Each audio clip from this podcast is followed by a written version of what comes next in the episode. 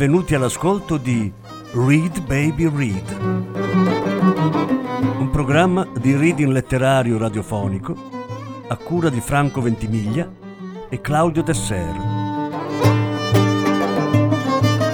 Voce Franco Ventimiglia. Regia Claudio Tesser.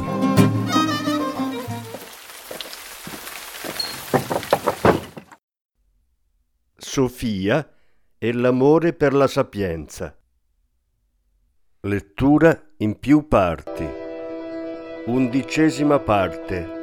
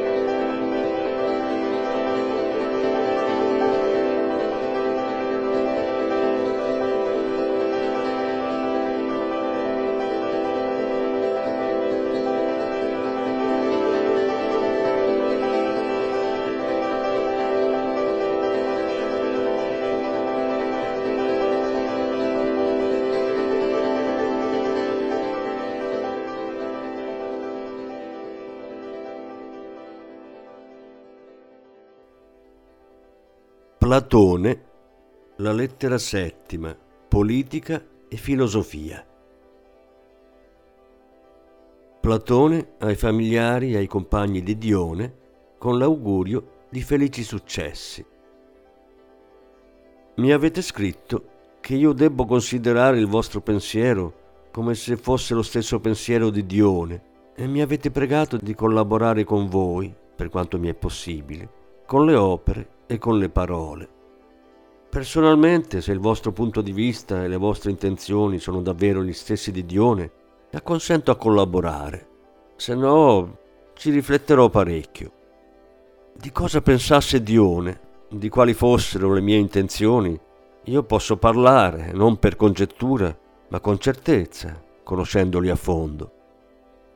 Quando per la prima volta, a circa 40 anni, io giunsi a Siracusa, Dione aveva l'età che oggi ha Ipparino e la concezione della vita che si formò allora, egli la mantenne poi per sempre.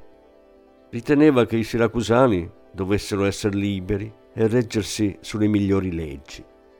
Non vi sarebbe quindi da stupirsi se un qualche Dio susciterà anche in lui la stessa convinzione sul reggimento degli stati.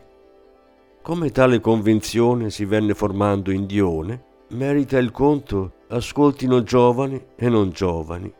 E dunque cercherò di spiegarvi quale essa fu fin dalla sua origine, poiché le circostanze me ne danno l'occasione.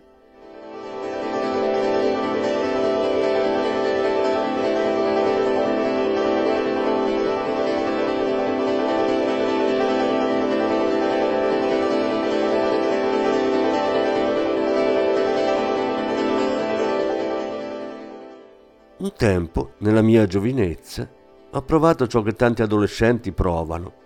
Avevo progettato, dal giorno in cui avessi potuto disporre di me, di dedicarmi subito alla vita politica. E questi erano allora gli avvenimenti politici nei quali mi trovai a vivere. Il governo, attaccato da tutte le parti, venne passando in altre mani e 51 cittadini si posero alla testa del nuovo ordinamento 11 in città, 10 al Pireo. Gli uni furono proposti all'Agorà, gli altri all'amministrazione della città, ma 30 costituirono l'autorità suprema con poteri assoluti. Di costoro alcuni erano miei parenti o conoscenti e mi invitarono subito come al lavoro che mi convenisse. Mi illusi, non c'è da stupirsi, giovane com'ero. Mi immaginavo, infatti, che avrebbero governato la città riconducendola dalle vie dell'ingiustizia su quelle della giustizia e quindi attentamente consideravo quello che avrebbero fatto. Mi accorsi però che in breve tempo gli uomini fecero sembrare oro il precedente regime politico. Fra l'altro, il mio caro vecchio amico Socrate, e che certo non esito a proclamare il più giusto del tempo suo, vollero accompagnarlo ad alcuni altri incaricati di arrestare con la forza un cittadino per metterlo a morte. E tutto ciò con il preciso fine, volente o nolente, di comprometterlo alla loro politica. Socrate non obbedì, disposto a correre i più gravi pericoli, piuttosto che rendersi complice di azioni delittuose. Alla vista di tutte queste cose e di altre ancora, simili a queste e non meno gravi, mi indignai e volsi le spalle alle brutture di quei tempi. Poco tempo dopo caddero i trenta e insieme tutto il regime. Di nuovo, sebbene con minore ardore, fui preso dal desiderio di dedicarmi attivamente alla vita politica. Molti anche allora furono, essendo un periodo di sconvolgimenti, i fatti ripugnanti. Ma non c'è da stupirsi che la rivoluzione abbia servito a moltiplicare le vendette. Ad ogni modo, coloro che tornavano in quel momento si comportarono con molta moderazione.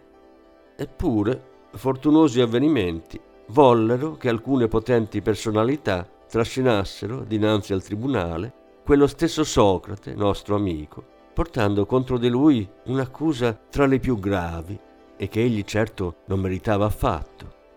Sotto l'accusa di empietà fu dagli uni condotto in tribunale, dagli altri condannato, e fecero morire l'uomo che si era rifiutato di partecipare all'empio arresto di uno dei loro amici allora al bando, quando essi stessi esuli erano in disgrazia. E vedendo ciò, e vedendo quali uomini tenessero in mano la politica, quanto più consideravo le leggi e i costumi, quanto più divenivo maturo tanto più mi sembrò difficile amministrare onestamente gli affari dello Stato. Senza amici, senza compagni fidati, era impossibile fare qualcosa. E d'altra parte, fra quei cittadini non era facile trovarne, che la città non era più retta secondo gli usi e i costumi dei nostri antichi. Impossibile poi trovarne dei nuovi, se non a prezzo di grande fatica.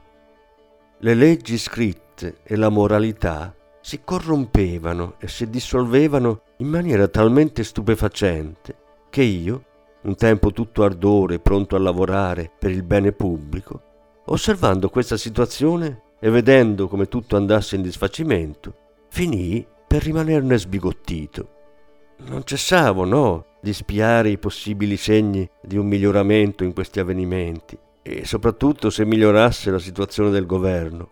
Ma per agire attendevo sempre il momento opportuno finché alla fine compresi che tutti gli stati attuali erano mal governati per il fatto che la loro legislazione era quasi incurabile se non vi fosse stata una qualche miracolosa preparazione accompagnata da buona fortuna. Fui allora irresistibilmente portato a lodare la retta filosofia e a proclamare che solo attraverso essa è possibile comprendere ove la giustizia sia nella vita pubblica e nella privata. Mai dunque per l'umano genere cesseranno i mali finché i puri ed autentici filosofi non arrivino al potere o i capi degli stati, per grazia divina, non si mettano a filosofare veramente.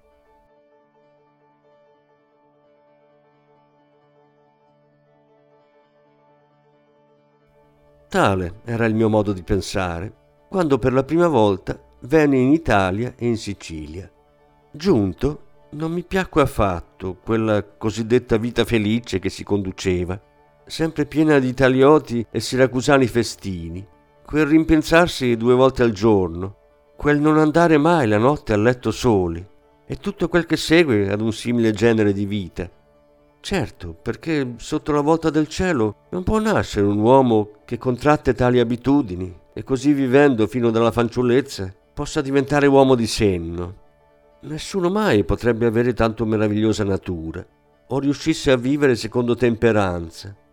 E valido è lo stesso discorso relativamente ad altre virtù. E così non v'è città che possa tranquillamente vivere sotto le proprie leggi, per buone che esse siano, qualora i cittadini credano quasi un loro dovere abbandonarsi a grandissime spese, non fare assolutamente nulla, se non banchettare, bere, e semmai affaticarsi con serietà nelle cose d'amore. Fatale è quindi che simili stati continuamente si trasformino in tirannidi, oligarchie, e che coloro che in essi hanno in mano il potere neppure vogliono sentire fare il nome di una forma di governo giusta e fondata su uguaglianza di diritti. Io dunque venivo facendo queste riflessioni che si aggiungevano a quello che già prima pensavo, quando passai a Siracusa. Forse tale mio viaggio fu dovuto a un caso, ma forse io credo fu una superiore potenza che progettò di dar principio a quello che ora è capitato a Dione e a Siracusa. Non solo, ma c'è anche il rischio che succedano guai peggiori, se almeno oggi non mi darete ascolto. Oggi, che per la seconda volta esprimo il mio consiglio. Ma perché posso dire che il mio arrivo di allora in Sicilia fu la causa prima di tutto?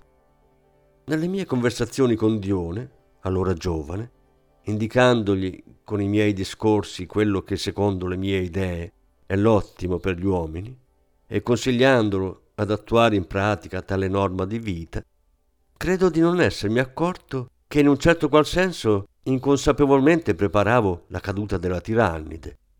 Dione, infatti, di intelligenza aperta ad un'infinità di problemi, ma soprattutto tagliato a comprendere i discorsi che allora gli tenevo, con tanta acutezza e così bene mi seguiva come nessun altro giovane in cui mi sia incontrato tanto che decise di vivere tutto il resto della sua esistenza in maniera ben diversa dalla maggioranza degli italici e dei siciliani, preferendo al piacere e ad ogni altro genere di molle sensualità la virtù.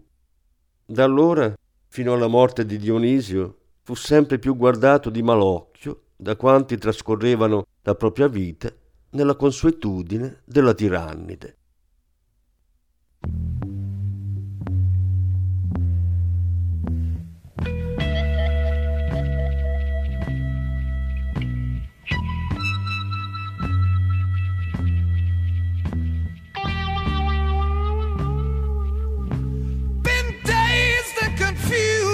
So long it's not true. Wanted a woman, never bargained for you. Lots of people talking,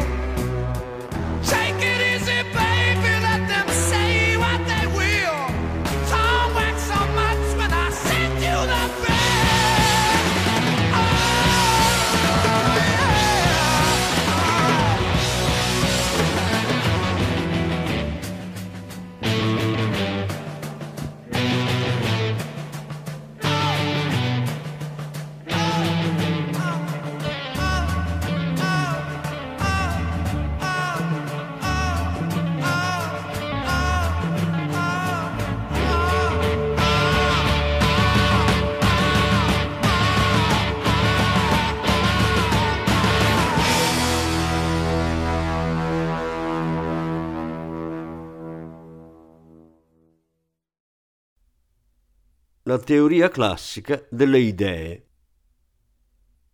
Eppure, disse Socrate, questo che dico non ha niente di nuovo, ma è quello che sempre, già altre volte e anche nel precedente ragionamento, non ho mai cessato di dire. Ecco, vengo a tentare di dimostrarti il tipo di causa che mi son preso la briga di costruirmi. E torno di nuovo a quello che tante volte ho ripetuto.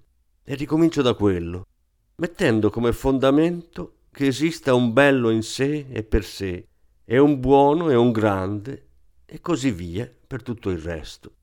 Se tu mi concedi queste cose e convieni con me che esse esistano, nutro speranza, partendo da queste, di scoprire e dimostrarti la causa per cui l'anima è immortale.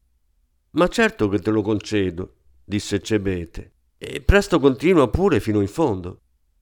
Esamina ora, disse, ciò che consegue dall'ammettere quelle realtà, per vedere se hai la stessa opinione che ho io.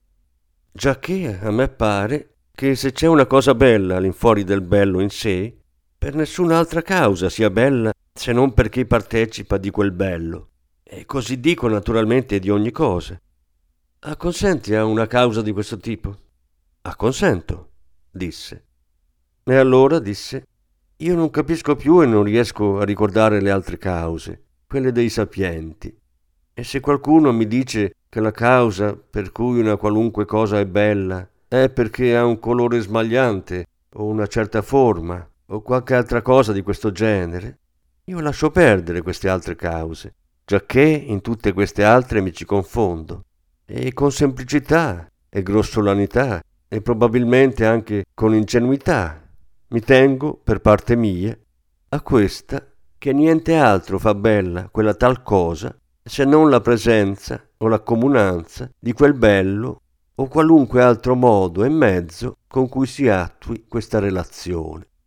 Perché su questo punto io non insisto ancora, bensì sul fatto che tutte le cose belle sono belle per il bello, giacché questa mi pare sia la cosa più sicura per rispondere a me stesso e agli altri, e tenendomi stretto ad essa, credo di non poter mai cadere, e che per me e per qualsiasi altro la cosa più sicura da rispondere è che le cose belle sono belle per il bello, o non pare anche a te? Sì, mi pare. E non è dunque per la grandezza che le cose sono grandi, e quelle più grandi sono più grandi, e per la piccolezza che quelle più piccole sono più piccole. Sì,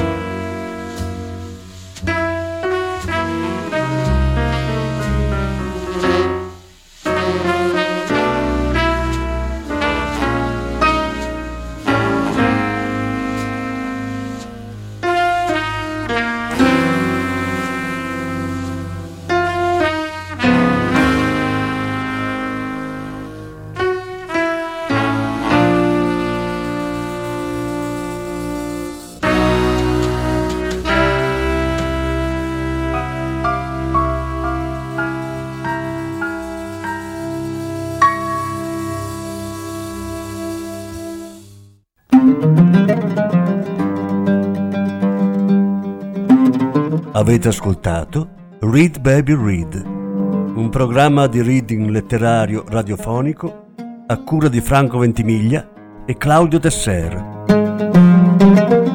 Grazie per l'ascolto, alla prossima settimana. La successiva parte sarà trasmessa la prossima settimana. Thank you.